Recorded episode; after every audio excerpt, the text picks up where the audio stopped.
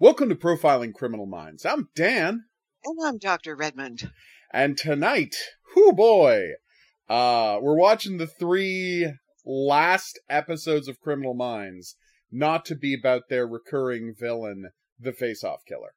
So this is the last three normal episodes of Criminal Minds ever. Although I say normal, I mean, it might not be the best word for anything this season. I, it, yeah, but I am left speechless. Yeah, it's a, it's a bad season. To even call it, I mean, compared to normal episodes. Yeah, these are some um, really bad ones. Yeah, they fit in with some of the worst of last season. Yeah, easily. That's, that's definitely true. Uh, because of my hilarious oopsie last week, we're going to be talking about three episodes this week five, seven, and eight. Sorry about that. Oh, I think it worked out just fine because I think focusing on Reid for two episodes was yeah, just... doing a whole episode about Reid is, is you're right. It's always a it's always fun and b it's kind of appropriate as the show comes close to wrapping up. Yeah, Just give you Reid know... the focus he doesn't get in the final episode when they when when the actress who plays Penelope Garcia decides that the show was really all about Penelope Garcia. And that's what we call in the business a conflict of interest. And and the showrunner let her do it. Oh, of course.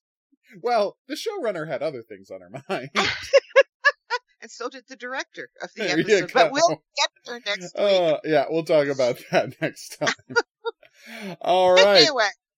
Yeah, let's go for it. Uh, the first episode is Ghost. Ghost. When several people are shot in a rash of shootings in Des Plaines, Illinois, the BAU realizes the crimes match those of a sniper they hunted down 15 years ago.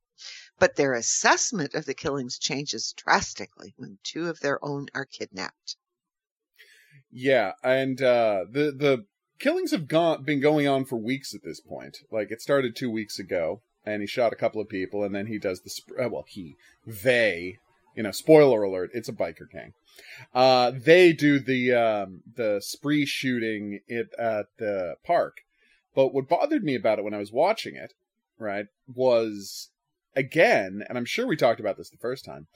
How on earth did they not notice how weird it is that they were shot with nine millimeter handgun bullets and not a rifle? Like they right knew away. this the whole time. This yeah. is information that they should have already had, yet they're acting like it's an a sniper, which they insist on calling LDSK because you know branding is more important than accuracy.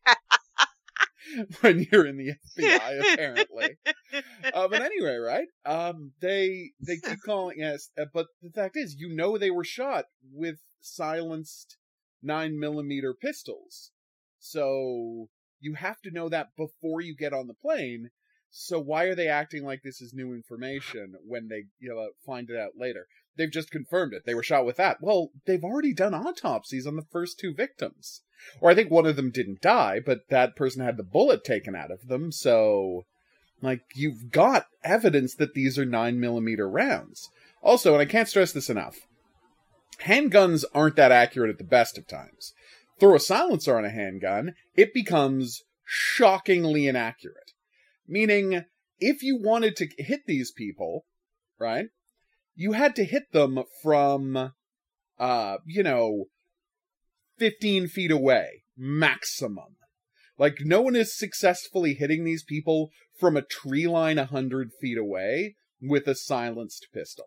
Like, it's just not, it's not doable, right? Well, the, well, from my perspective, right, I was, when I was thinking about all of this, I mean, yeah two things come up. Number number one, when you stick a silencer on a pistol, yeah. Doesn't isn't the silencer bigger than the pistol?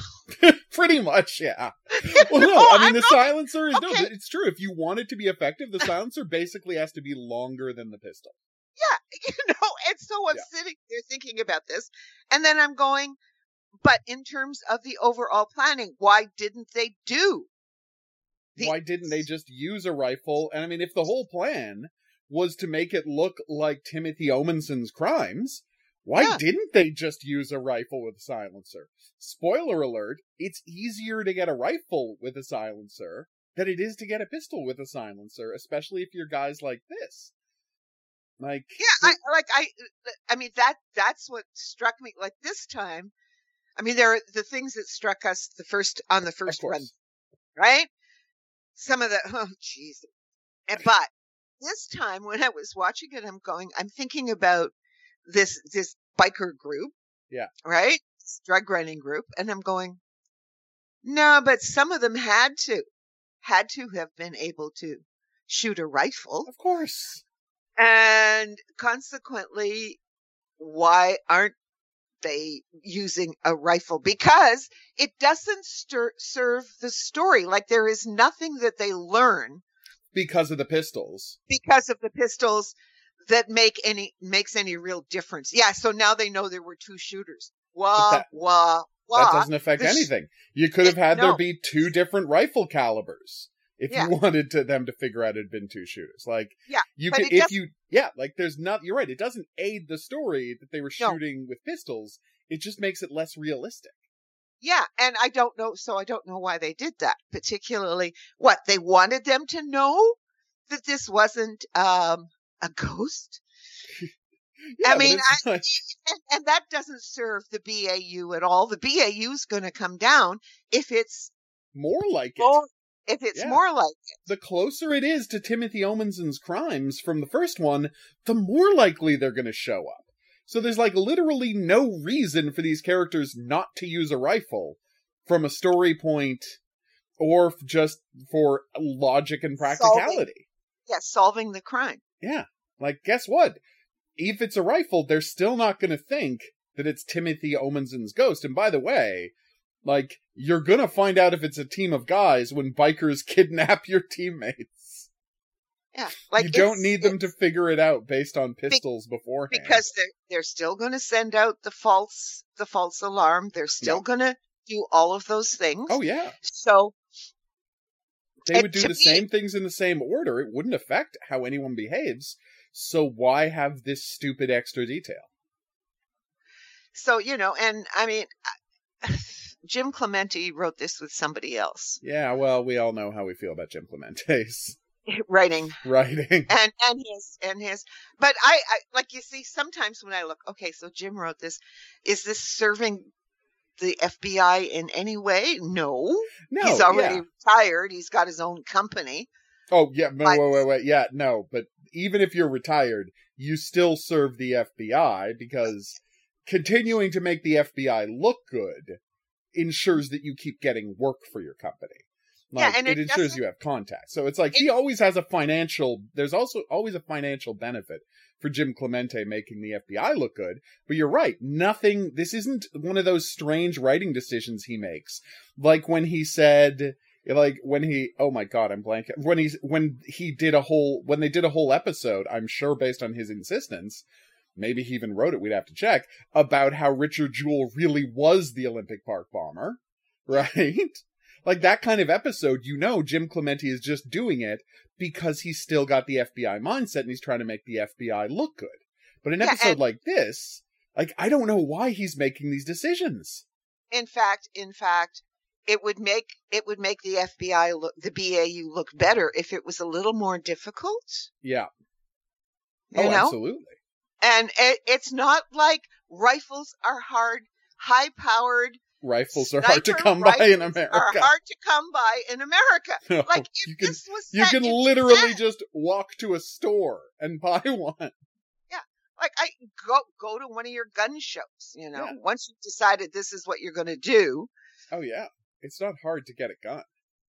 No, so it's like that was that was my big big takeaway from this is I don't I can't figure out why they didn't use Rifles to make it look more like Timothy Omundson's crimes. Yeah.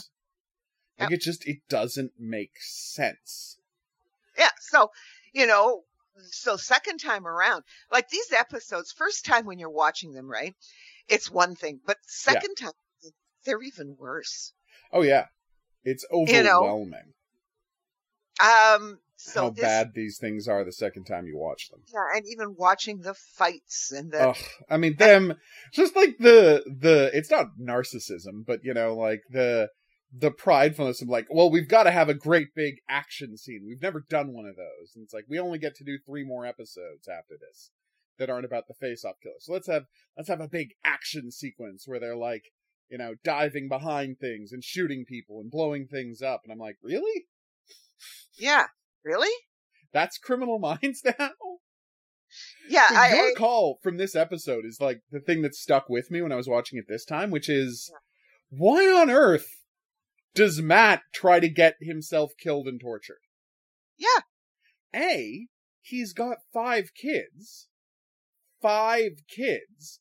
B, it's not at all believable that a guy who works outside of the United States would, who never met the guy's brother, would have turned him as a CI.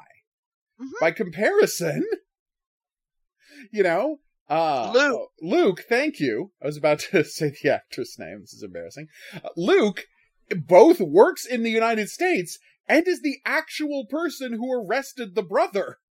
Mhm. Why it's it like it makes sense on both fronts that Luke would take this hit. Yeah. Why do And they have Matt do it? Like it's not logical, and it makes him look terrible because he's friggin' risking his own life when he's got five kids. Sorry, Luke, you've got no one counting on you. You've got a dog, and Garcia will take that dog. The dog Yes. will be fine. yes. You know, Rosie is going to become Garcia's dog one way or another. Oh, okay. It's true. You're right. I hadn't thought about it that way, but you're completely right. No, but either way, like the dog's gonna be fine. You know, Yeah. and you've already broken up with your doctor girlfriend at this point, so there you go. Uh, like it just like that whole scene bothers me so much because they just have Matt like being extra noble, but you're not being noble. You're being stupid because it a you got a family to worry about. B, it actually makes the plan less likely to succeed since you so patently obviously d- couldn't know. I couldn't have turned this guy because that wasn't your job. And again, this guy knows that wasn't your job because, like, you were the He guy knows. hunting him in Italy. yeah. I So know. Frustrating. Yeah, it was, it was, as I said, all of these are the problems that you see the first time around that you Yeah. can't really answer. And then you look at them the second time and you're just going, it's even worse. It's even stupider. yeah, And that, that whole fight. And then, you know, of course, our, you know, the, the, you know, the, the cavalry shows up just in time. just in the nick of time. Yep. And then you you know. have, you know, you have Matt, you know, looking I, like it was the looks on their faces and Yeah. stuff. I know what the director told them to do, but I just, I th- these these shows have lost Yeah. any any sort of when you do when you set them up to do something so stupid. Yeah. Eh, you've lost all connection to believability. Yeah, with these Realism, I mean- characters. Again, like- these Yeah. characters, how long? And this is what we get. This is where we end up. I know. This is where we end up. It's like you've had a show for 15, 14 years.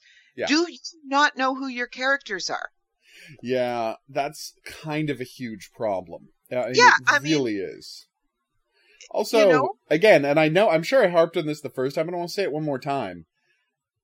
We are asked to believe that the reason the biker gang went along with the plan to kidnap these FBI agents was because they thought, well, if we're constantly shooting people in parks and the cops think they're next, then there'll be zero people on the street when we do our drug deal so we can do it completely you know uh completely uh in secrecy to which i respond but there being no one on the street means that your guys driving trucks full of drugs around is going to look suspicious Well, yes, that. so like not even the like not even the reason why the biker gang went along with it makes sense no, particularly since the people who are providing the drugs are Yeah. now really upset because the FBI Has and all these other cops has shown up. I know, like obviously, and I mean, I can understand why they did it anyway. This guy wants revenge so badly; he doesn't care about the drug deal. But Yeah. why does the rest of the gang think this is a good idea? Yeah, and I yes, and like you don't have any setup. You don't see this guy as as a super smart leader Nope. of a bunch of guys. Like he doesn't He's seem not super smart. He's not charisma- charismatic. You don't get the sense that he like hold like uh, is complete control of these people no in any Flea is meaningful way. Flea is more of a Yeah, a more of a than the other leader and a manager than he is. Yeah, so, what the other guy provided all the money to buy the drugs, so therefore he gets to call the shots. maybe. I mean, I like I'm trying to find a reason why they're following this guy down this stupid rabbit hole. Yeah. And again, Um, how much more effective if this episode if Eric Er- oh my god, I called him Eric. If Luke actually did. I mean, I know we said this the first time, actually did get the guy's brother to turn on him Yeah. and that's why the guy's brother got killed. And it actually is Luke's fault.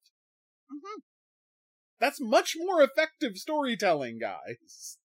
hmm And it would make a lot more, like all of it would make sense. I mean, I still, as I said, what Luke, Luke and and Matt sit down and talk about all of these old cases and things. Yeah.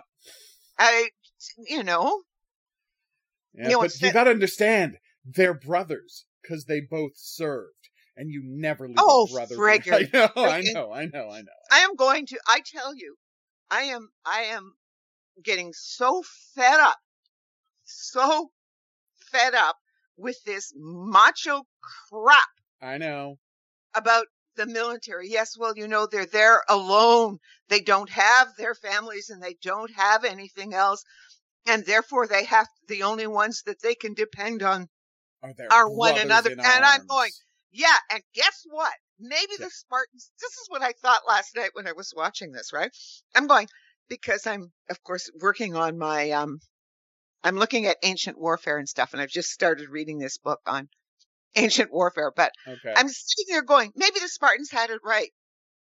that you they know, were all they- gay couples?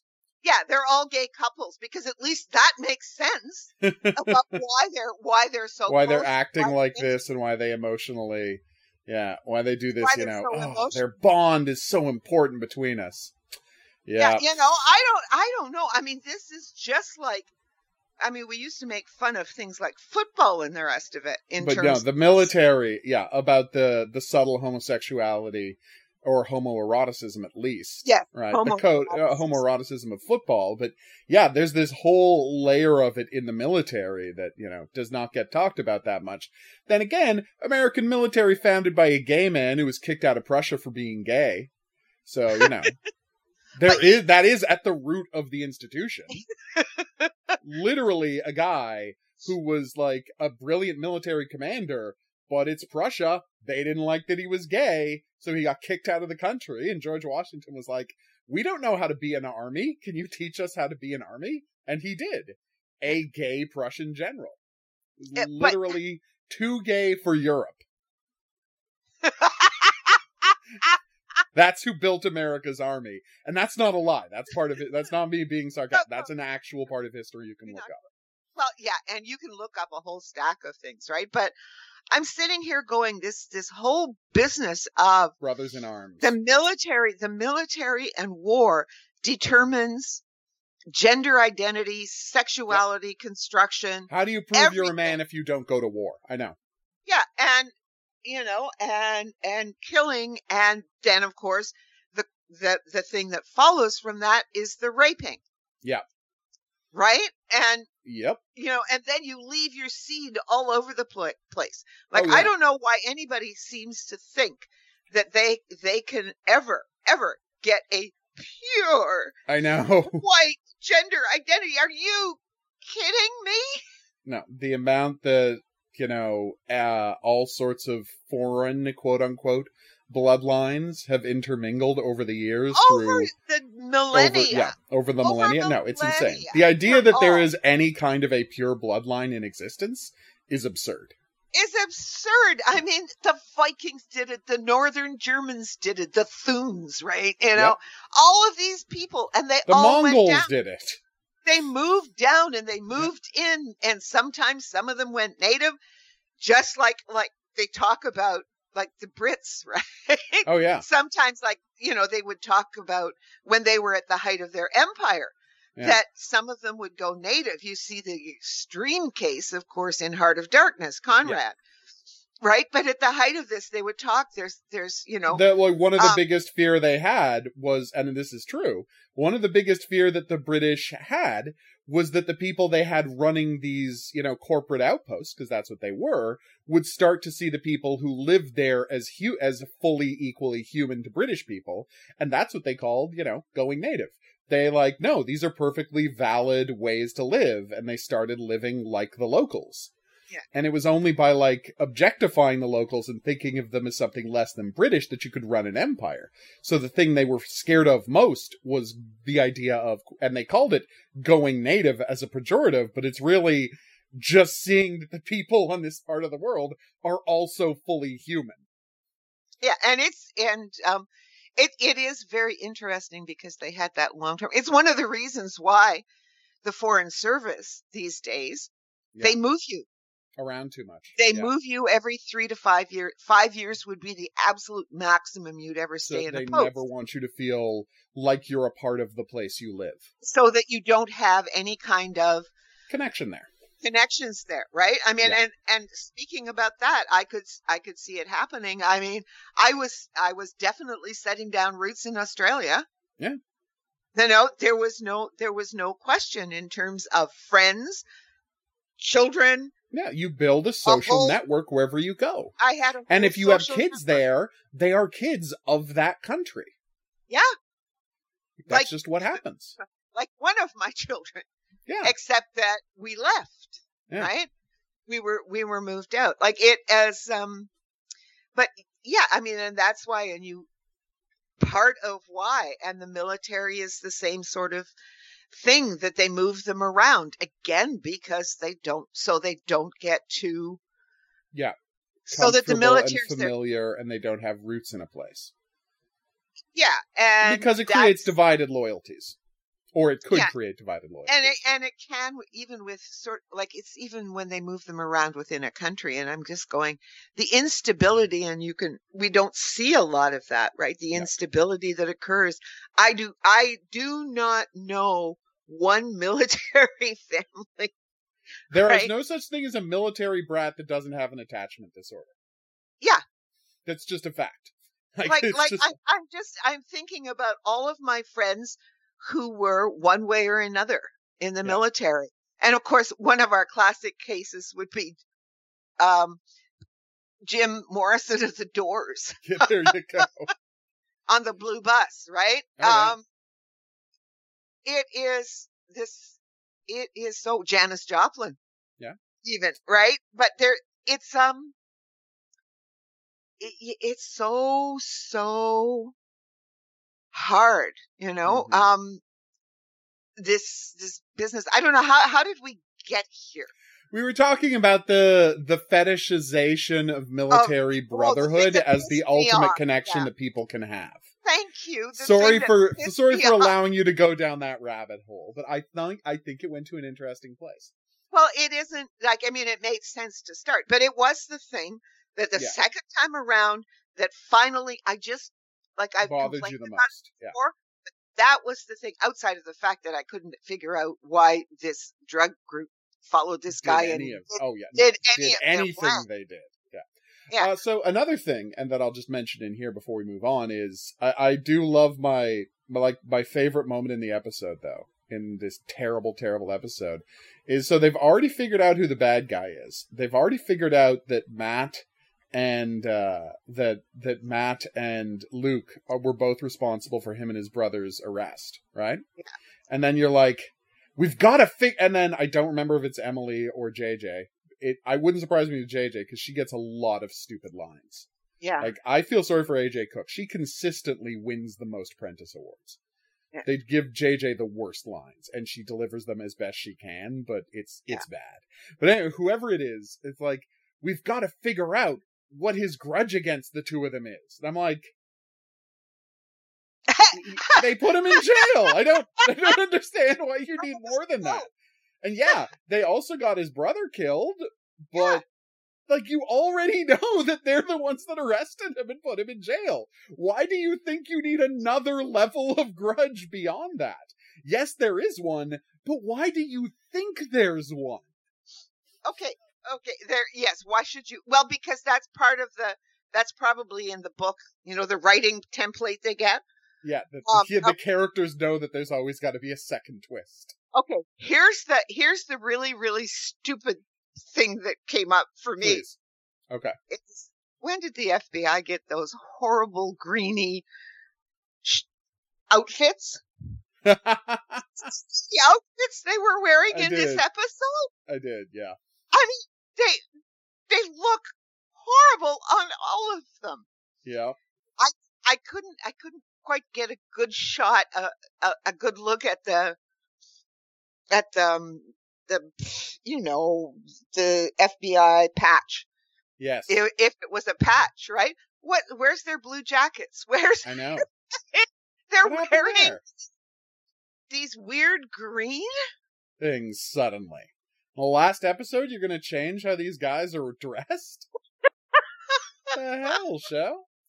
Well, Also, no. and I mean, um, this, one thing that bothered me for a very silly reason, but I will say it, is like I don't understand why they got to be so secret. Um, like the, the show continues this weird myth about how criminal organizations are run, which is that it's like nobody can find out I'm a rat, blah blah blah blah blah, uh, about the the guy. Because of course he doesn't want people to find out he's an FBI agent, but he's like, no one could know I ratted out these other gang. Um, yeah, get Angs rat each other out to the FBI all the time. That's a completely normal thing in the world of crime for one criminal organization to use law enforcement to get a uh to get you know um an advantage over another criminal organization.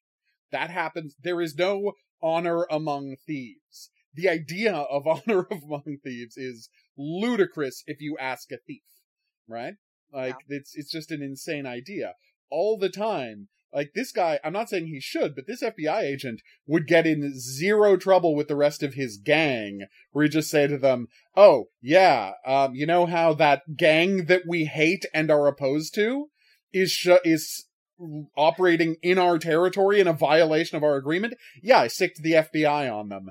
And then the next day they're all dead and everyone would say hey thanks buddy. Great job killing off our competition via the F- using the fbi to kill off our Kill off our competition. competition without risking any of our lives Yeah. It's called high fives all around. Oh yeah, it would be. It would be high fives know, all around all for that man. I know. But they act like no, no one could find out. Well, no, that's not. Gangs are not like an organization that has treaties with one another in any No, meaningful these- way. And the thing is, is that this is, I, I mean, has nobody watched, um, Sons of Anarchy? I know Clearly nobody on this show has ever watched Sons of Anarchy. these are scumbags. These are all scumbags. They all betray each other constantly. It's fine. It's expected. You know, you're in an agreement with these people until the moment you're shooting at each other, and that moment usually doesn't take too long to arrive. God, there's a show we should do, Sons of Anarchy. oh god. If Sons we of Anarchy to is fascinating because it has such a good first season, and then the problem is the creator fell in love with the biker lifestyle, so he couldn't criticize the characters anymore. He it couldn't was, live in a world where all of these men aren't noble cowboy saints who the world just doesn't understand. Yeah, and it's I like, and after that first season, it's a terrible show for six years. yeah, I know, but it, it is the same kind of show for us that Criminal Oh, yeah. Minds. Where it's That- worth analyzing because of what it says about America. Well, Well, yeah, not only that, it's just that you keep watching it even when you know it is no, it's terrible. terrible. I, And I watched all of it. I'm not going to pretend I didn't. Oh, and I watched it right to the end, and there's Yeah. and we used to talk about it the way we talk about this show. I know. I love the music. I just absolutely love John the Revelator, the version that they do.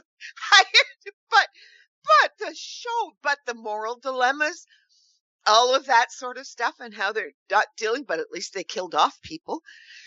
yeah, that's you true. know, I mean, they At least they had the guts to kill people off. in this bleak world. In this But bleak, yeah. horrible, god awful world, it was. But I But couldn't like, wait. honestly, for the, next the- It's true. Well, no, but I mean, see, the problem with Sons of Anarchy, and we'll move, I promise we'll move back to Criminal Minds after I say this, is that it was like a show that was not written by like um smart people or they thought the audience was stupid because if you watch if you watch the show you will find out. If you watch this i'm going to say something about the show sons of anarchy and if you ever watch it or if you have watched it you're going to realize this. Every time the characters from sons of anarchy get into an insurmountable problem it is solved because the guys they are in an insurmountable problem with trust them implicitly and take no precautions. So when the Sons of Anarchy betray them and kill them all, they're like completely shocked that this could happen. Every time. Well, yeah, It's like, you come but to the Sons of Anarchy are constantly betraying people. Why does anyone trust them?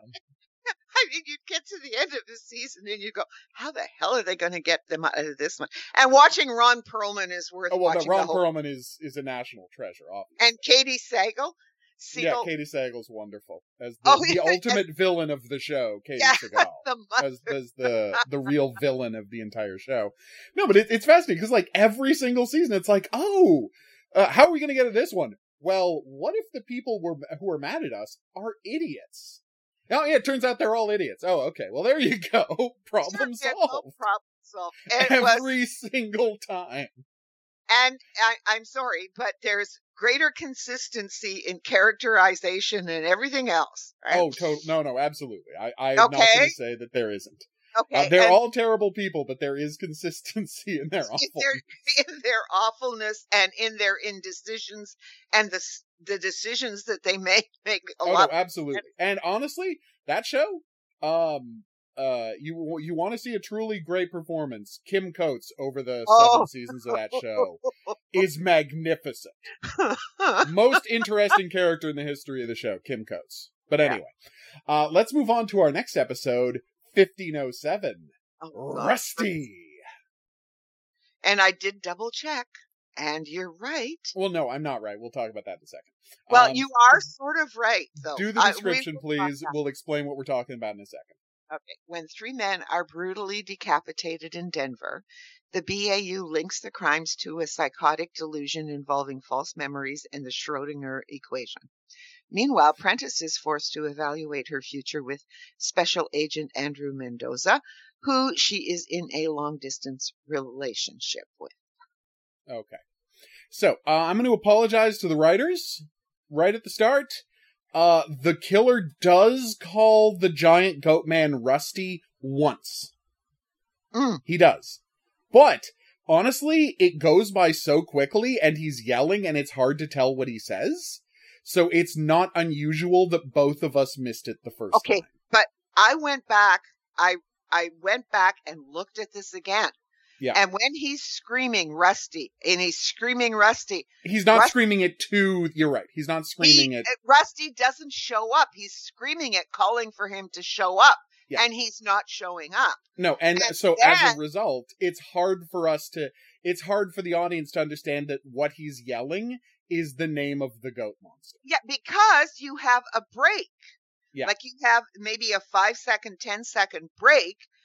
And before, and then because he's dealing with the children, and then he looks back and Rusty's there. Exactly. And he doesn't But- say, "Oh, Rusty, there you are," or something Yeah, like that. but- yeah. So yeah, no, no. I mean, it's it's understandable, and I mean, I stand by our statement that Rusty should have been called Rusty a bunch of times if you want that ending to land, and the ending doesn't land. But I am wrong in my statement that he never says the name Rusty in the episode. But Right. I am Yeah. right about my criticism that the people working on the episode thought it was clear that the goat man was named Rusty because it says it over and over again in the script. Yeah. But and they didn't realize how unclear it was to the audience. Yeah, and I, I think that again, you know, I mean, this is something that could have been picked up in the editing room. In fact, when he yelled Rusty that time, if Rusty all of a sudden shows up, And said, "Yes, yes, right, that's all it would have taken. I am here." That's all it would have taken. Yeah. But you're right. Like even the one time he yells Rusty, Rusty comes by so much later, it's not even clear that he was talking to Rusty. So you're Yeah. you are right about that part completely. You know, you're and and you would almost think that that was his child's name, except you know it's not his child's name. His child's name was Ethan, I think. I, Yeah. It's not important what his child's Nah. name is, but you're probably right. And this has the the single dumbest line in the entire season, hmm which is them looking at the body in the court, like finding out that the body's head was cut off with two strokes really quickly, and having I don't even remember who now, you know, JJ or Ta- uh, Tara or somebody say the the the wound look like the the attack is almost transactional. What are you talking about? What are you talking about? I didn't. They don't understand transactional. They don't understand. Oh no! Like they do understand what transactional means because that line, that dumbest line in the entire season, is a setup for later when Matt says, "Wait a minute, you said the beheading looked transactional. Maybe he's trying to trade these severed heads." For something with the per- with the the delusion he's having, and that's what gets them to the whole he must want his son back thing. But and it's all based on her having said that the injuries look transactional. Yeah, but injuries it's can't nonsense. look. Well, It's no, an- An injury can't be transactional. That's my point.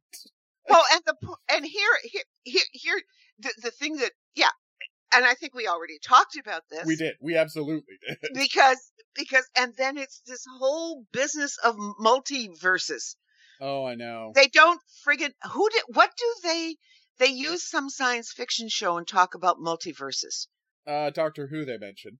Doctor Who, Uh, what are you talking about, Doctor Who? Why Doctor Who doesn't go to multiverses. no, He doesn't. He time travels. Doctor uh, to be fair, never. He is well, no, not never. A, a once or twice he has gone to an alternate dimension, but basically never does Doctor Who deal with alternate dimensions. It's all just time travel. and like, uh, why didn't they just say Star Trek? Yeah, Star Trek goes to alternate dimensions all the time. All of Star Trek, The mirror uh, universe is a whole thing in every Star Trek show. Like every, Star single Trek- one. Yeah. Yeah. Deals with have- the mirror universe. and and where the, the, Nazis won. one- yeah, and the the best one is is um uh the the um is Deep Space Nine. Oh yeah, Deep Space Nine have- mirror universe was the best mirror universe. Yeah, they have a consistent. Oh yeah, they go back there a few times. Yeah. Yeah, and it's the same mirror universe for the other one, but yeah, like they, it's consistent. It's fantastic, honestly. Uh, but yeah, like no, Doctor Who is the worst show to mention if you're talking going- sci-fi I was going and Doc, alternate dimensions. Doctor Yeah. Who? Doctor Who. Excuse me, he goes into the past. Although I You think my my favorite when they're talking about the Mandela effect, though, That was that it's that's like yeah, when they're talking about the Mandela effect, I think my favorite one was uh that it's like the Berenstain Bears. Some people remember Berenstain. No, it's Berenstain. Some people remember Berenstein or Berenstein. It's actually Berenstain. She says it backwards. yeah. Well, she says it as if the real one is the one people are remembering wrong. Well, it's but we already ta- sort of We talked. did- no, we talked about this. this is the Mandela effect, and I'm just going. No, this isn't a Mandela effect. No. This Uh, there no, is yeah. nothing with this guy. From my way, watching this the second time, I'm going. Yeah. Why did they bring up the Mandela effect? because someone had read a web page website about it like while they were writing the episode like no this guy thinks he's in an alternate dimension and right and yeah that that is kind of what the mandela effect believes but it's not relevant to what he's doing he's a scientist who believes something sciency has happened and the mandela mandela effect is people just don't remember their own media from their childhood very well is Yeah. all the mandela effect is Which is why, which is why it's really fun going back and watching some of these really old shows from the 50s and 60s, And, like, And oh, I'm looking at them this right at all. late 50s, late 60s. Some of it I remember correctly. Some of it I'm just going, oh, yeah, but I mean, it's yeah, like it's a perfect It example. like really the thing bad. before they invent, well, yeah, before they invented the Mandela effect, like um the the ideas of Star Trek, right, uh, get mixed up with people's memories of Star Trek. Nobody ever says, beam me up, Scotty. That's just, you know, in the entire run of the show. No one actually says, beam me up, Scotty, but that became integrally linked with the show. No one ever said, he doesn't say, play it again, Sam, but that became in, uh, locked in with Casablanca. People don't have good memories, and the cultural version of a show becomes what people remember, not what the show actually was. And then Like- when people go back and watch it, sometimes they go, Oh yeah. Oh. Like Captain Kirk never really hit on alien ladies. That's not a part of Star Trek. He was not a lecherous guy who was always getting on with the alien ladies. That's people's memories of the show Well, and the cultural version of Star Trek. we have to blame, though. Come on. Oh. Shatner for that. Yeah, we have to blame Bill for this one. Oh no, but but I'm saying that's not part of Star Trek, and it never was. He was famously uh, like if you look at Star Trek, he was basically just a nerd in uh, uh, what do you call it? Uh, a, a nerd his entire life who was only obsessed with becoming a spaceship captain and only had one significant relationship in his life, who ended up being the mother of his son. Yes, well, he Uh, did have that other relationship that could have been so traumatic Spock had to erase it from his memory. Well, yes, there was that, that Yeah. but that was you know part of the plot, and the, yeah, we Yeah, all, we all know we all remember that scene. Yeah, but I mean, you know, I yeah, that's what we're talking about. This guy is not why they brought it into as you said the writers went looking for things and decided that that would no. Yeah. Uh it's it's not even to do with this. it has nothing to do with it and they don't even it doesn't even I don't even know why it would have been brought up because Yeah. no, he's he is because he was a physicist, he was and he Mhm. was he is into the idea of multiverses. Yeah. And That's that all is you the solution. So when he comes out of his coma, that's the solution. He goes, this can't be. I I must have w- woken up in a multiverse, and I have to get back. My son's to- not really dead. I've moved into another dimension because that is Yes. the. You're right because he's a physicist. Yeah. That is the form his delusion takes. Yeah, yeah, and it, In the and- same way that if he was religious, he Yeah. would be committing these murders to God to bring his son back to life.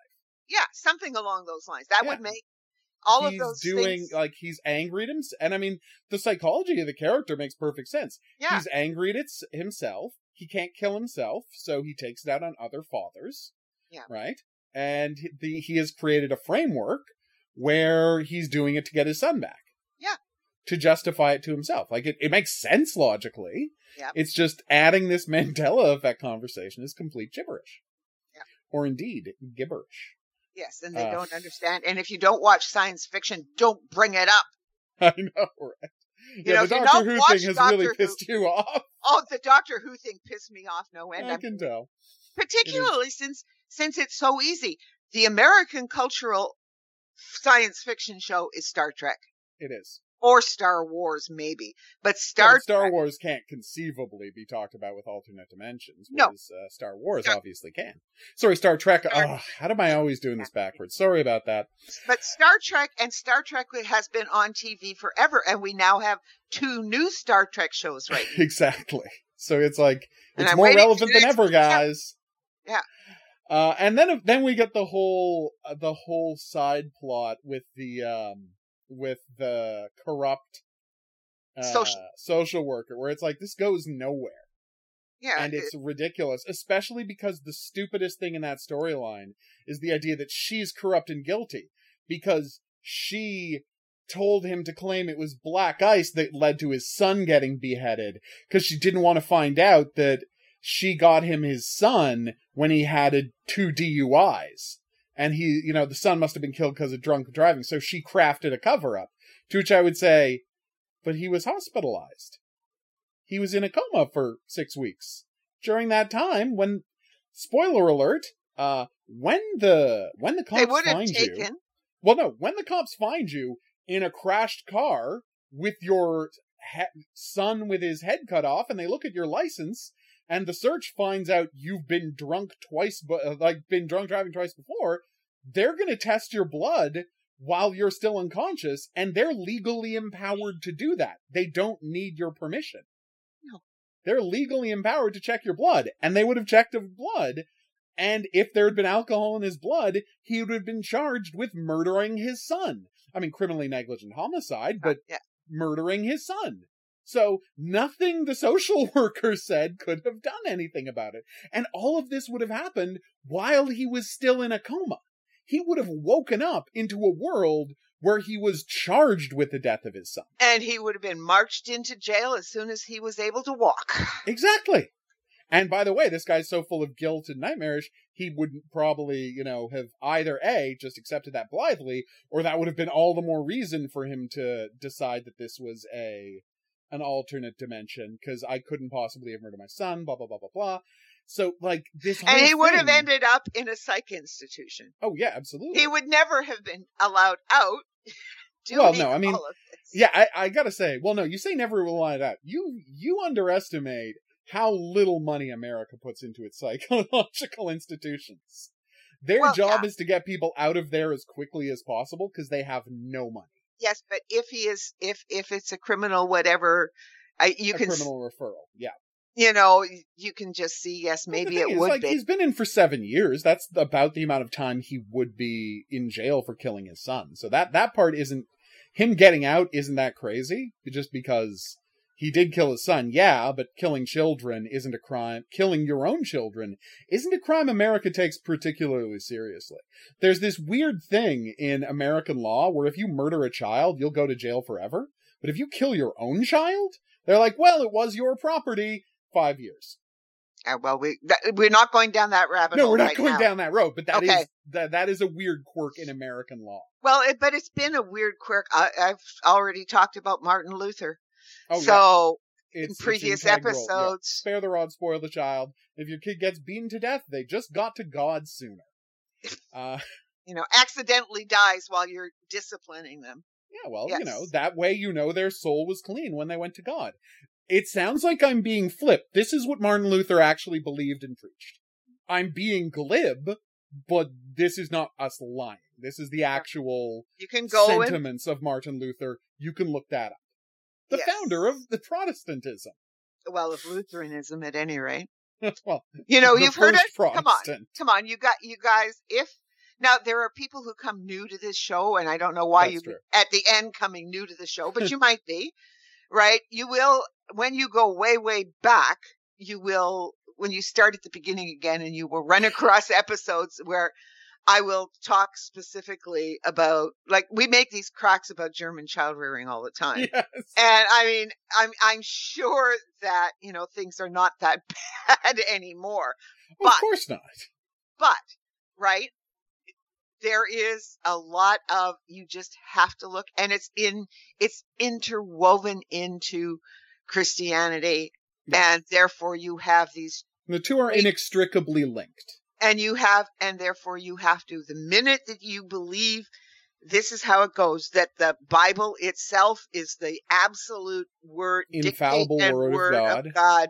You're you've got a real problem in terms of getting rid of child abuse, Mhm. sexual abuse of children, all the rest of it. That was my dissertation. So, boom. And it's a really good dissertation. Can people find that online? Oh yeah, yeah, yeah. Okay, good. Online.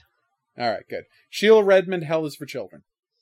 well, it's that's not what it's called. I know that's not what it's called. No, it's called. But you just look for Sheila Ann Redmond. That's the tech. That's the technical.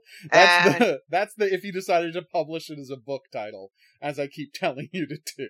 Yeah, I know. Um, yes, Uh, but I that's a did whole all other of that. You know. Yes. I know. Never Uh, but yes, mind. it's it's a story people don't want to hear. But anyway, I just thought that was worth mentioning. All right, but yes, uh, fundamentally, the whole plot line where uh where Chloe from Twenty Four is corrupt and has to be blackmailed into helping them. It just it doesn't make sense Well, definitely. because she wouldn't have been able to cover up this crime. No. So it it honestly seems like they're just taking a drive by at social workers Well, for yeah, no so, for no real So? reason. well, yeah. Well, except that it's not the first time. So No, that's true. that's true. You're right. It wouldn't be the first time they've done no, no, no. They've done they've done the drive by. They don't like social workers over at criminal. Well, and the, that's that's the bizarre thing because at the same time they always talk about how the system is overworked, Yep. right? And they don't have enough money and all of these sorts of things. and therefore people have too many cases. I mean, and it's true. I mean, she gets away with it because she has too many cases. So many cases and that there's no oversight. There's no real oversight on your cases. And yeah. Yeah, I mean, and that's that's true. It happens. There is I mean, it happens in Canada. Oh, yeah, I have no problem believing that. But then but to decide she's a villain the way the show decides she's a villain instead of an incredibly overworked person who was just trying to help this guy get his son back. Yeah. You know, it's it's crazy to me. Well, no, I mean, but it's as I said, it's the drive-bys they take.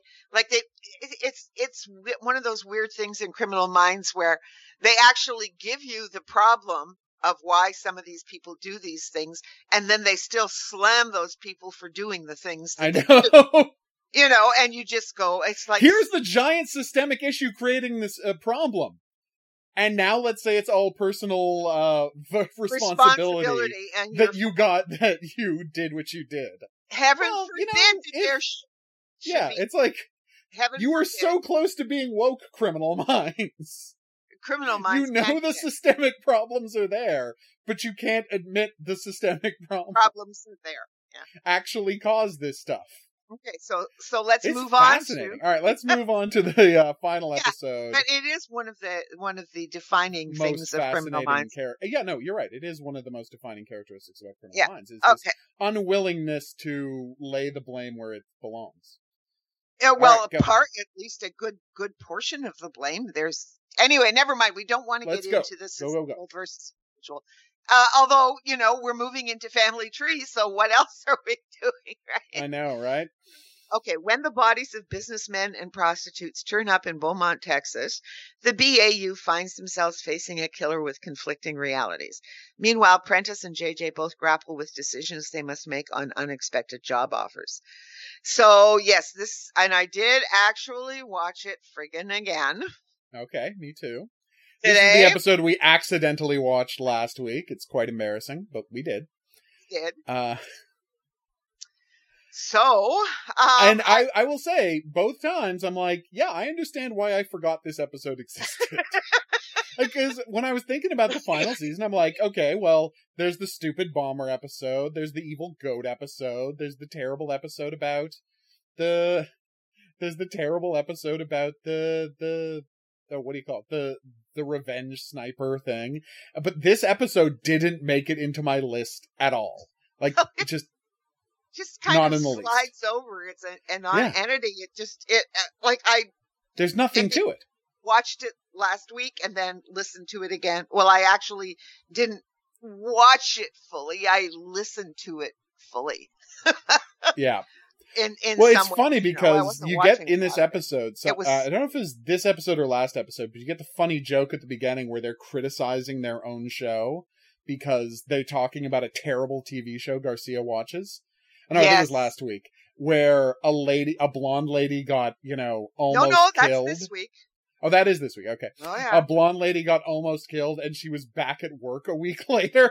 Mm-hmm. I'm like, you know, instead of making fun of what a badly written show you work on, maybe just write your show better. like, they think they're being cute, but you're just admitting you know you're doing a bad job and not choosing to do a better job. Okay, now that here... doesn't make me respect you more, people. Makes me respect you less. Okay, here we go. Bruce Zimmerman wrote this episode. So Bruce Zimmerman did a drive by yes, and on obviously his own show. on his own show and on this last season he yeah. does a drive by and I'll give you 10 to 1 the actresses didn't even pick it up. oh, so mean. Probably right, but so mean. so mean. Oh. I have listened. And you'll notice Prentiss never does a commentary. I have noticed that, which is She's weird. It's like a... I wonder how little she must think of this show. Because I've seen her interviewed so many times about all of her various comedy projects. And she like doesn't talk about criminal minds at all. Uh, the only time i've ever heard a story about her in criminal minds is that wonderful story i uh i told you about um about what dan harmon said which is when they were on a uh, going to a flight together right? Because she was on community for the last season and they were going to promote it for Yahoo. And she, um, she said, uh, I know we're in line together and we're sitting next to each other and playing, but stand six people behind me in the, uh, in the customs line and don't make it look like we're together. And he's like, why? And she's like, you'll see. And so it gets to the customs and, uh, she walks up there and she gets selected for, you know, more intense and full going Yep. through her bag because, and as she explains to him later, yeah, that happens. I have to get everywhere half an hour early because everyone on earth is a fan of criminal minds and everyone wants to meet me. So cops will always abuse their power to get to spend some time with me because everybody loves criminal minds. But it's like, no, she never does commentaries. She never talks about the show. Like Derek talked about all the show the time, uh, all the time, right? He did two You know, comments, and he did two commentaries. You know, Yeah. like the actors. AJ Cook has done commentaries. Yeah. Uh, oh, has Joe Mantegna done commentaries? I don't. I no. I would have to check for Thomas Gibson and Joe Mantegna.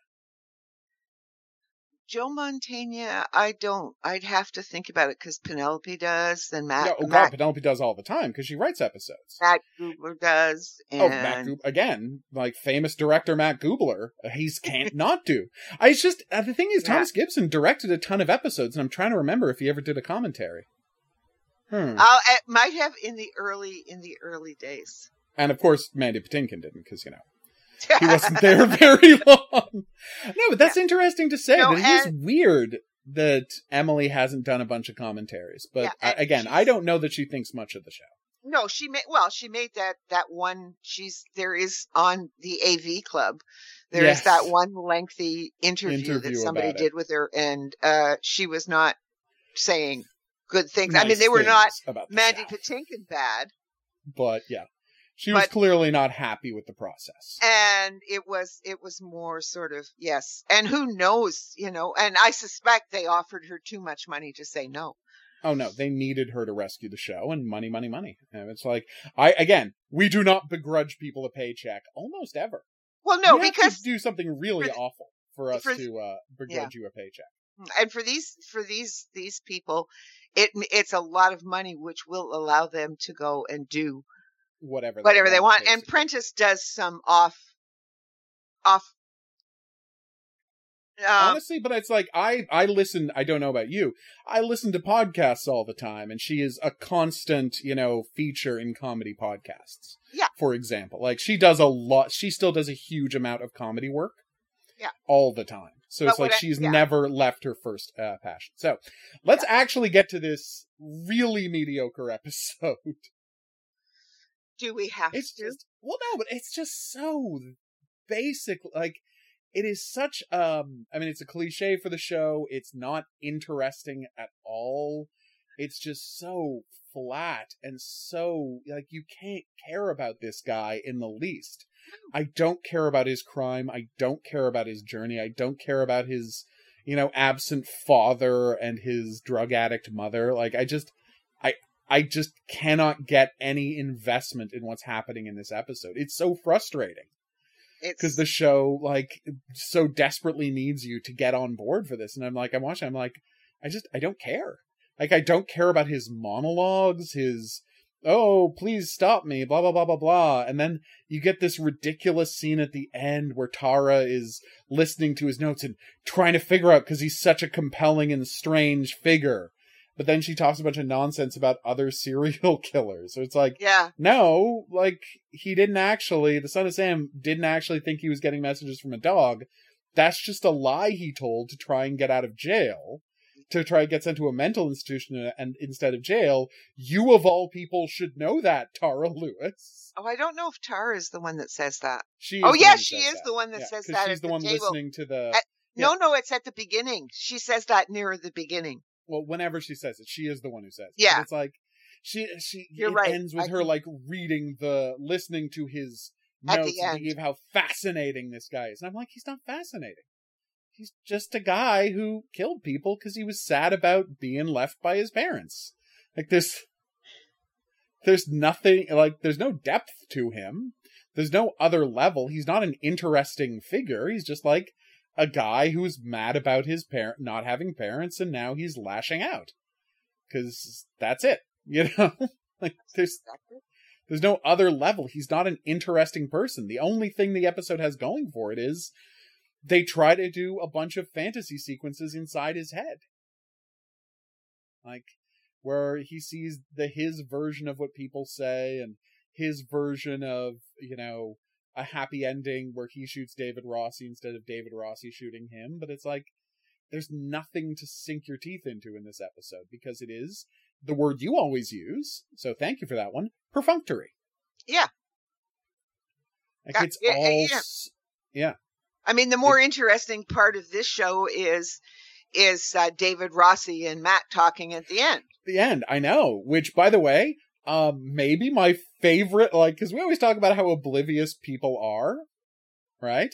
Mm-hmm. Uh, to who they are yeah. on this show. Like, these are the least analyzed people in the world.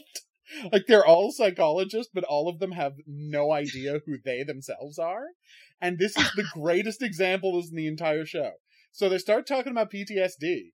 Yeah. And then David Rossi says, and I'm going to use an exact quote here because it's so mind boggling that he says this that I have lived my life with a sliver of arrogance. yeah, I know. A sliver?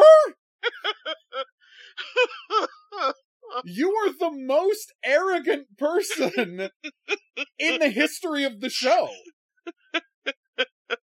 You are more arrogant than the serial killers you chase. And do you know how I know that? Because the serial killers you chase are mentally deficient, and even they feel some sort of guilt or acknowledgement that what they were doing is wrong. You killed two people, you murdered two people, and think you are 100% justified in doing so. He did it's it twice, people. He murdered two people on this show. Two helpless people were murdered by David Rossi because he was angry because they killed his friend both times. That happened to him twice. And he killed them. And he feels no remorse, no guilt, and doesn't for a question, question for a second that he did the right thing. And he thinks he has just a sliver of arrogance. Jesus Christ, Rossi. And now he has PTSD. And now he has PTSD because somebody got the drop on him but didn't kill him. And they keep, and it's interesting because they keep making such big hay about the fact that the guy didn't kill him when he had the chance. And I'm like, A, he has no interest in killing men. B, uh, his kill ritual takes a bunch of minutes and he was being chased by the FBI. So why do you think he would kill you? because they act like it's some deep psychological there's some deep psychological hook to the face off killer not killing him and cutting his face off when i'm like but no part of his mo suggests that he would kill you mm-hmm. so why this obsession with this and it's all to lead up to this oh well we've got to find out about his father in the the blah, next blah, two blah, episodes right yeah, but, I don't know what it's leading up to. Oh no, you know but what it, it and You've it's why episodes, but it's infuriating because there's no lead up to it. There's no believable way that they could have thought this was important because it's not part of his mo to kill men and take their faces off. So why are you obsessing over this? Anyway, so yeah, uh, even that last scene I find incredibly frustrating, even if it's the, but it is the only interesting part of the episode. I'll agree with you on that one. Okay. Number one, I have Please. to say Bruce Zimmerman wasn't responsible for the drive-by because I don't think it was in this episode because this oh, episode begins. It was the last one. It was Rusty. Okay. Um, so who um, wrote Rusty? Pardon? Who wrote uh, Rusty? Two people, Eric Stiller and Eric Erika Meredith. Two. Okay, so l- limited new people on the show. Yeah. Um, I think uh, they were both around last year on in the writing room, but Anyway, the point is, okay, they're both relatively new people on the show, and yes. that's why they feel comfortable criticizing it so openly. Yeah, doing the drive by. Okay, so and then in this show, the reason that the main episode is so perfunctory, I don't know why they even bother doing it sometimes, though, is because we end up with the Prentiss stuff, we end yeah. up with JJ stuff, and we end up with Rossi and Matt. Yeah. And that takes up a third of the time. That's true. Probably. they don't have any time to make the main story interesting because they've got to do so much pipe laying for, For- all of the char- other characters. And then yes, and then at the end of this show, they have the whole scene with the face-off killer. So so you've got at least so you're right. You take 15 minutes for all the characters. Well, no, all 10 minutes for all the characters serving, three minutes for the safe face-off killer. Yeah. Suddenly you've got 24 minutes, and it's only a 37 minute episode. Suddenly you've only got 24 minutes to do an entire Criminal Minds plot. Yep. So yeah, you're right. No wonder it's so underwritten and uninteresting. They Yeah. literally didn't have time to do an episode. so they had to go Hey, boom, boom, guys. boom, boom, boom. Maybe take the lesson from Sunday, Sunday, Saturday, the episode Saturday, and like just don't have a killer this week. Yeah. Like if you want to, if you want to explore the characters' lives, you want to get them all suited and ready to make the big decisions in the final two episodes. Maybe before the final two episodes, just don't have there be a murder and do an episode all about the characters. Yeah, well, somebody didn't think of that. Well, no, not didn't think of. Somebody didn't trust the audience to watch an ep- to accept an episode where there wasn't a crime. You know, even the even the episodes where they did go off book that we talk about so fondly, there was always a crime. hmm You know, even in even in Saturday, there's still a stalker. Even in Yeah. the the stalker episode, there's both the stalker and the woman who killed her husband. Like, there's always a crime in this show. They would never take an episode just for the characters, Mm-mm. which I think is a tragedy. Yeah, but like, I really one, think it's a tragedy. mhm. But never mind. They don't. Yeah, they don't no, make it. they don't trust their audience, and they never have. I get it.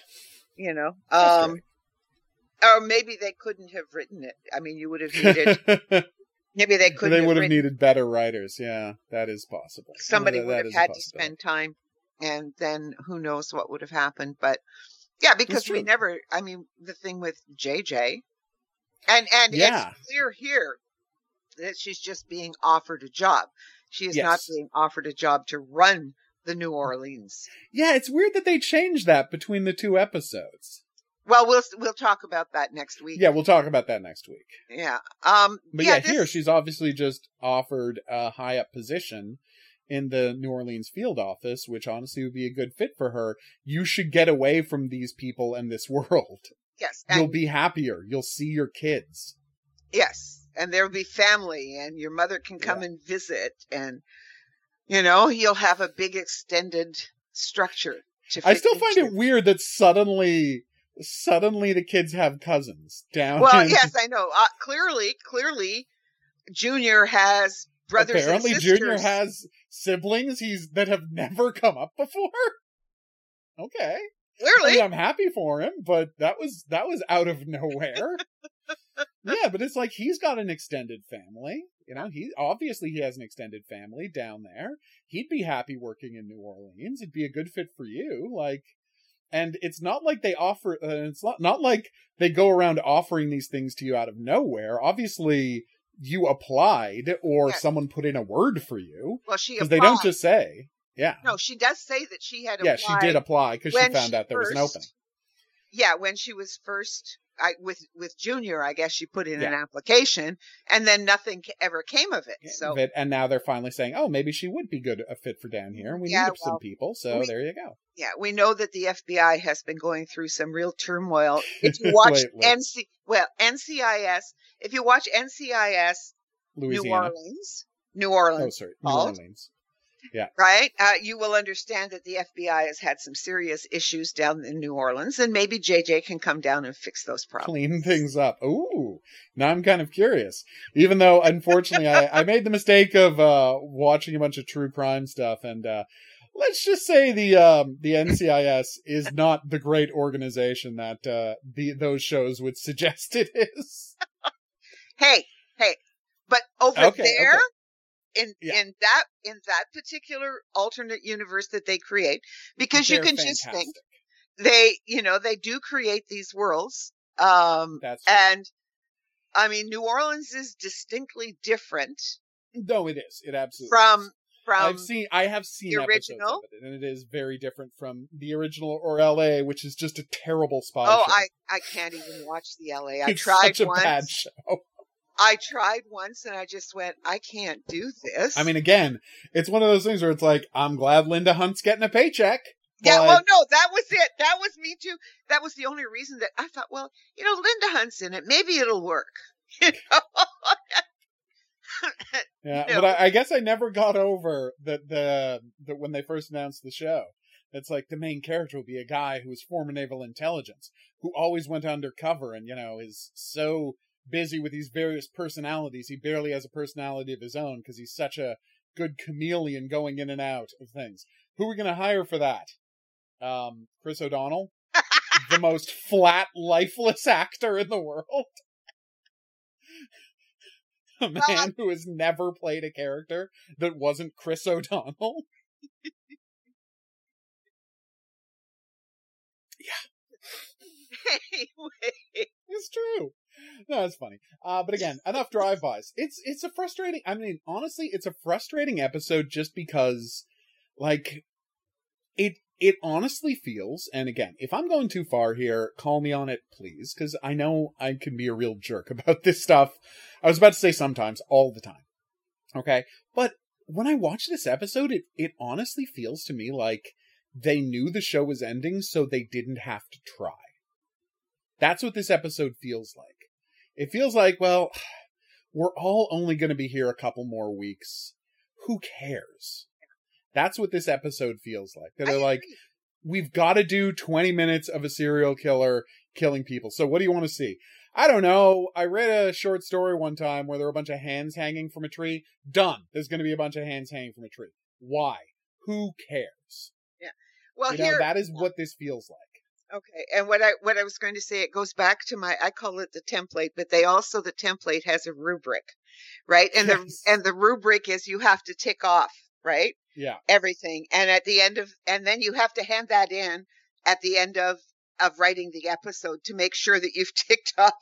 Yes. I, you know, I Here's mean, the checklist of how many women have to, you know, be abused in the episode. here's, Here's the checklist. Oh, wait, wait. Did did you remember to victimize a sex worker? No. Okay, we'll go back and make sure that gets on the checklist. you know, here's your checklist from the template. Here's your Yep. checklist. Like it's sort of like you know telling my students, okay, here's the rubric.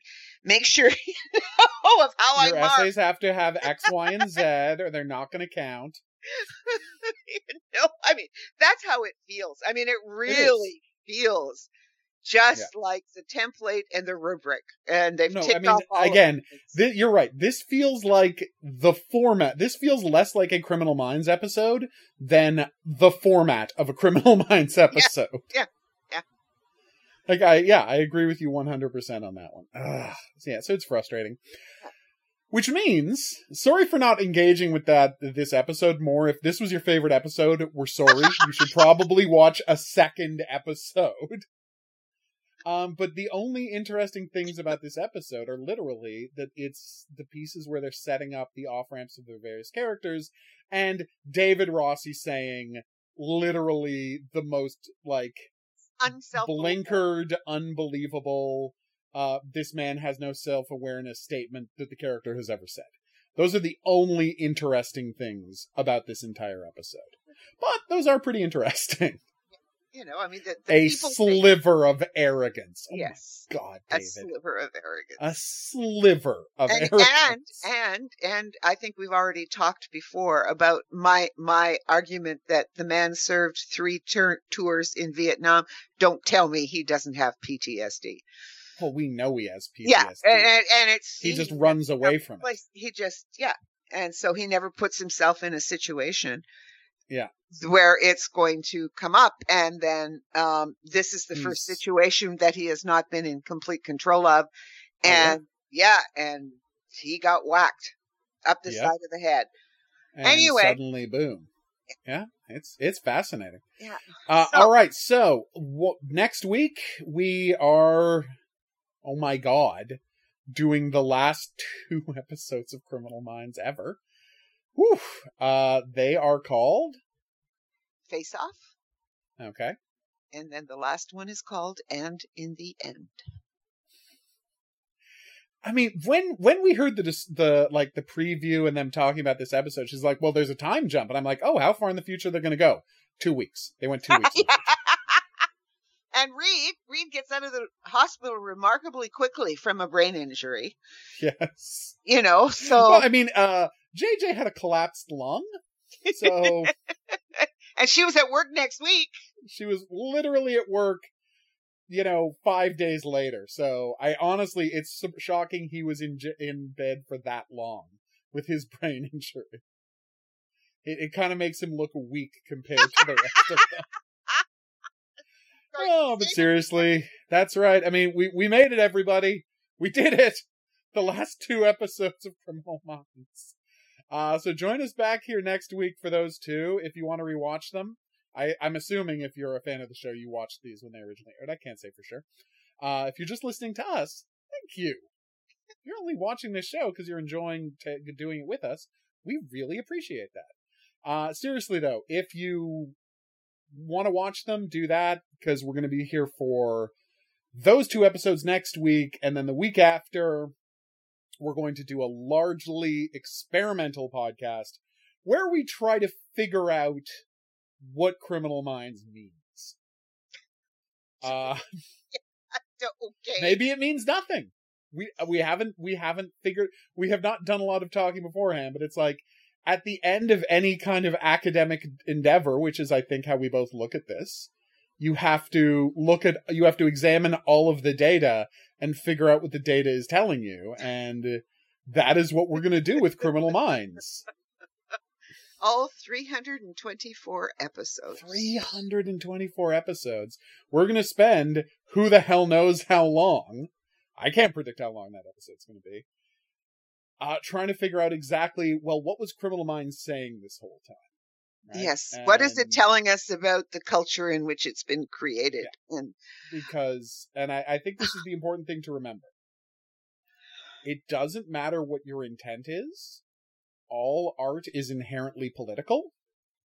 It just, it can't not be political because any uh, art, even if you're not attempting to send a message, even if you're like, oh, I'm just representing the real world, well, in attempting to represent the real world, you focus on th- certain things and you leave out other things, and that tells us things about the artist.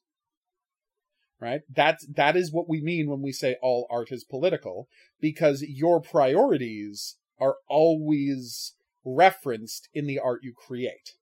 Even if you're like, uh, even if you're a landscape painter, you have told me you believe nature is the only thing worth preserving.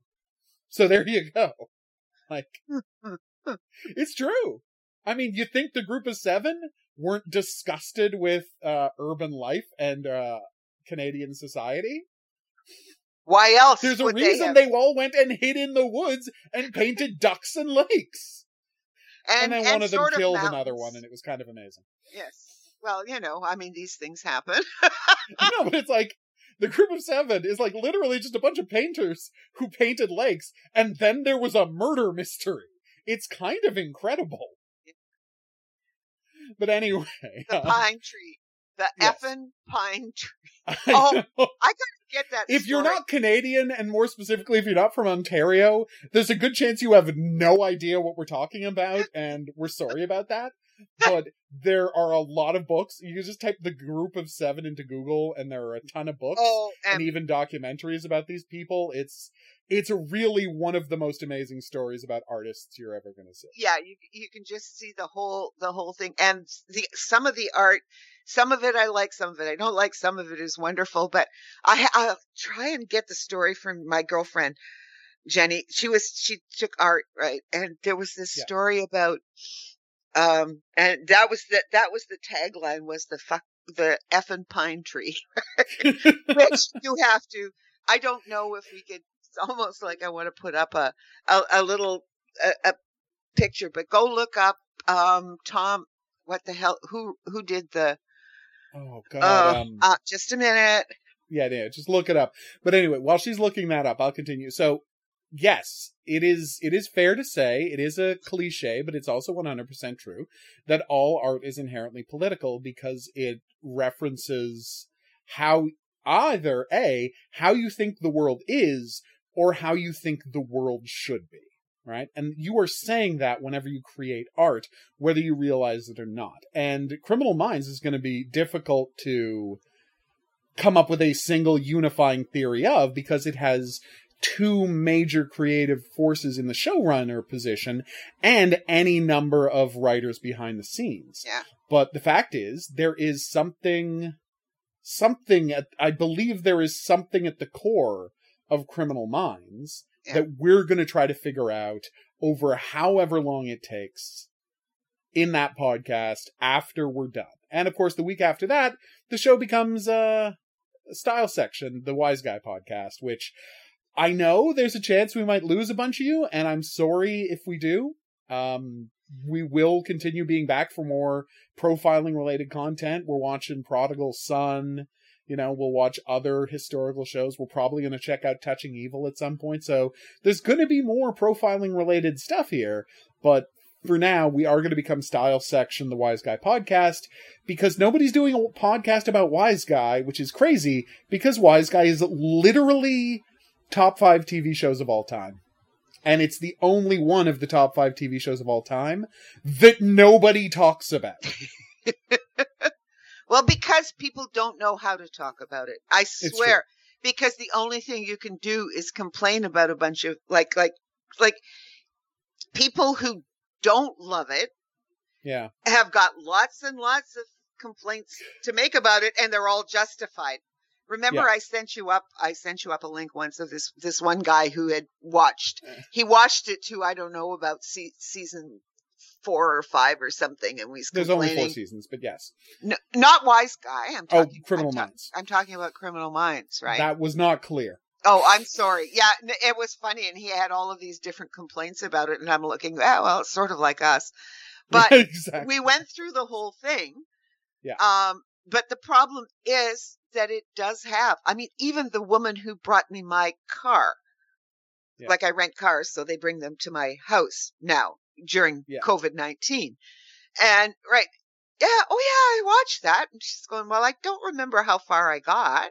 Obviously, clearly, everybody watches Criminal Minds. so many people dropped it though about season nine. I swear that's about the Yeah. season nine, maybe ten, but uh, by eleven, and by the time they drop, drop fired Hotch. So we'll talk about that. What I wanted to say is, people just put in group of seven, uh, pine tree. Yeah. Okay, and images, and you will see why they say the effing pine tree. But the person we're talking about, the most famous pine tree picture, Yeah. is called the Jack Pine, I think, and it's um, I think it's Tom Thomson. Tommy Thomson. Yes, thank you. I'm like, why can't I remember his Tommy's last Tom- name? Because it's very Thomson. stupid. Yes, Tom Thomson. Yeah. Right, and there's just so many, and um, if you really want to understand what Northern Ontario is like in Algonquin Park, It's all Uh, right there. it's all all in these paintings. The you know, there's the one that isn't like uh, Lawrence, uh, whatever his name is. Yeah. Uh, you know, there there is a couple of people that move into sort of impressionism stuff, and um, No, absolutely. But I mean, the whole point of their retreat was to develop as artists, so that's not a surprise. Yeah. And um, yeah, they are. I mean, the thing is, they're stunning. It's just, you know, um, this is a time before It's a lot of pine trees. before photography, but it's a lot of pine trees. It's a lot of pine lot trees. of pine trees. All right, so um, we're gonna On go. that note, uh, on that note, yeah, um, style section should be wonderful. Oh. It's not our favorite TV show of all time for no reason. Uh, it is a magnificent show, and luckily, all of it is available on um, Prime. You can watch the whole thing on Prime, which is fantastic, except for the episodes that can never be watched anywhere, which we promise we will track down copies of and make it so you can watch with us. They gotta be somewhere. We're gonna find them. Uh, so that should be fun. Um, I mean, I literally have videotapes of them, so maybe I can digitize my videotapes of these episodes that are unfindable otherwise. Uh, but yeah, it's um, it's a magnificent show. Wiseguy, you can watch all of it, but I'm gonna make I'm gonna start prepping you for this now. If you want to get it, jump on Wiseguy and watch it. This is gonna sound strange, but don't read the descriptions of episodes on Amazon because the descriptions of the episodes tell you the entire plot of every episode, including every twist in that episode. So don't read the. Yeah, And so we don't will read the descriptions. It's bad enough that the um the episodes have preserved the tonight on Wiseguy. And then they show you like 20 seconds of all of the major plot developments in that week's episode. I'm like, you didn't trust the audience to just watch your show? Well, those were the days we'll be talking Those about were that. the days. And should we well, you had to keep people from turning the channel. It was the 1980s, and your most terrifying thing was, what if someone turns the channel? So every show had a tonight on so and so, and here's the six most exciting things that are going to happen this week because they're terrified you're going to flip over to Remington Steele. Oh God! And that is a show that does not, in any way, shape, or form, Hold up. hold up. Okay. No, it's not. That's why I used to this example. Don't get me wrong. The man's charming. The man's always going to be charming. It's not a good TV show. Um. Okay. So it's should not a good TV show at all. so, so should we tell them about the other one that we're thinking of doing? No, not yet. Not no, yet. No, not Okay. until we're farther in. And honest, uh, not until we're farther in. Um, we do have another podcast planned that isn't profiling criminal minds, but we want to make sure we are 100% ready and have everything locked down before we start it. I'm very excited about this podcast. Sheila's very excited about this podcast, and we want to tell you about it, but again, we want it to be ready before we announce it because we don't Okay. want to announce, oh, we've got a podcast upcoming. In four months, you're going to get the first episode. So Okay. Well, thing. we'll announce it when it's ready. Okay. And but the thing is, is that hopefully it will be ready, um, so that we can announce it. And I, we will make a separate little podcasty thing to announce Yeah. the new, new one, and we'll put it at the end of Criminal Minds, so that if you feel like switching yes. over, yeah, to that hopefully, in um, hopefully, oh yeah, no, I mean, people aren't going to be listening to this episode we're recording right No. now for seven months. look, I, we're gonna, yeah, so we're gonna have it ready by then. But I just Yeah. don't want to promise anything because I don't believe in pro- making promises I can't keep. Okay, I think it's a very bad idea. All right, so um, for example, people have long. Uh, uh, right now, I'm almost finishing editing t- together my little video about all of the license plate issues that I've been promising for so long. Don't worry, it's that's, sitting that's on your almost done. Google Docs. I know. Oh no, that's just a tiny fraction of the license plate, so it's sitting in my Google Docs. Uh, so that should be fun. And if you don't know what I'm talking about, uh, I probably should have talked about it more. All right, we'll see you back here on Tuesday for I think the last episode of us talking about Gone. So that should be fun. And we're going to be back here next Thursday for the stuff that really matters. The final two episodes of Criminal Minds ever until we get that read until they let us make that Reid reboot we're obsessed with. and uh what is Reid up to, I wonder. Uh so we'll see you back here for that. Oh my god, and then we can do a whole season arc where they have to catch Tara who's murdering people. Ah. it's part of our pitch, everybody. Tara's been killing people this whole time off camera, and we had no idea. except for Dan and Yeah. Dr. Redmond. yes, we're the ones who figured it out. And I mean, uh, but anyway, We're getting, we're getting, um, so far away from the point. I know, I know, I know. no, no, what I was Uh, going to say is we're oh. just getting drunk happy, you know? Yes, we are. That's how much we're enjoying this. We're getting to the We're end. getting drunk on our own joy as we get to the end, and we don't have to. uh uh, and we don't have to like torture ourselves with these terrible seasons of Criminal Minds anymore. Criminal Minds, where every season was worse than the season before it. Uh, and there were 15 of them, so that should give you an idea of how bad it got by the end. Uh, I know.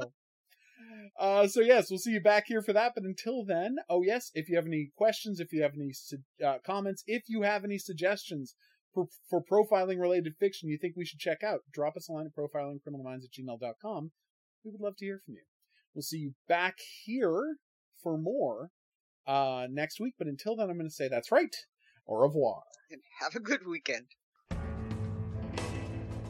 Profiling Criminal Minds is a member of the Kinks Podcasting Network.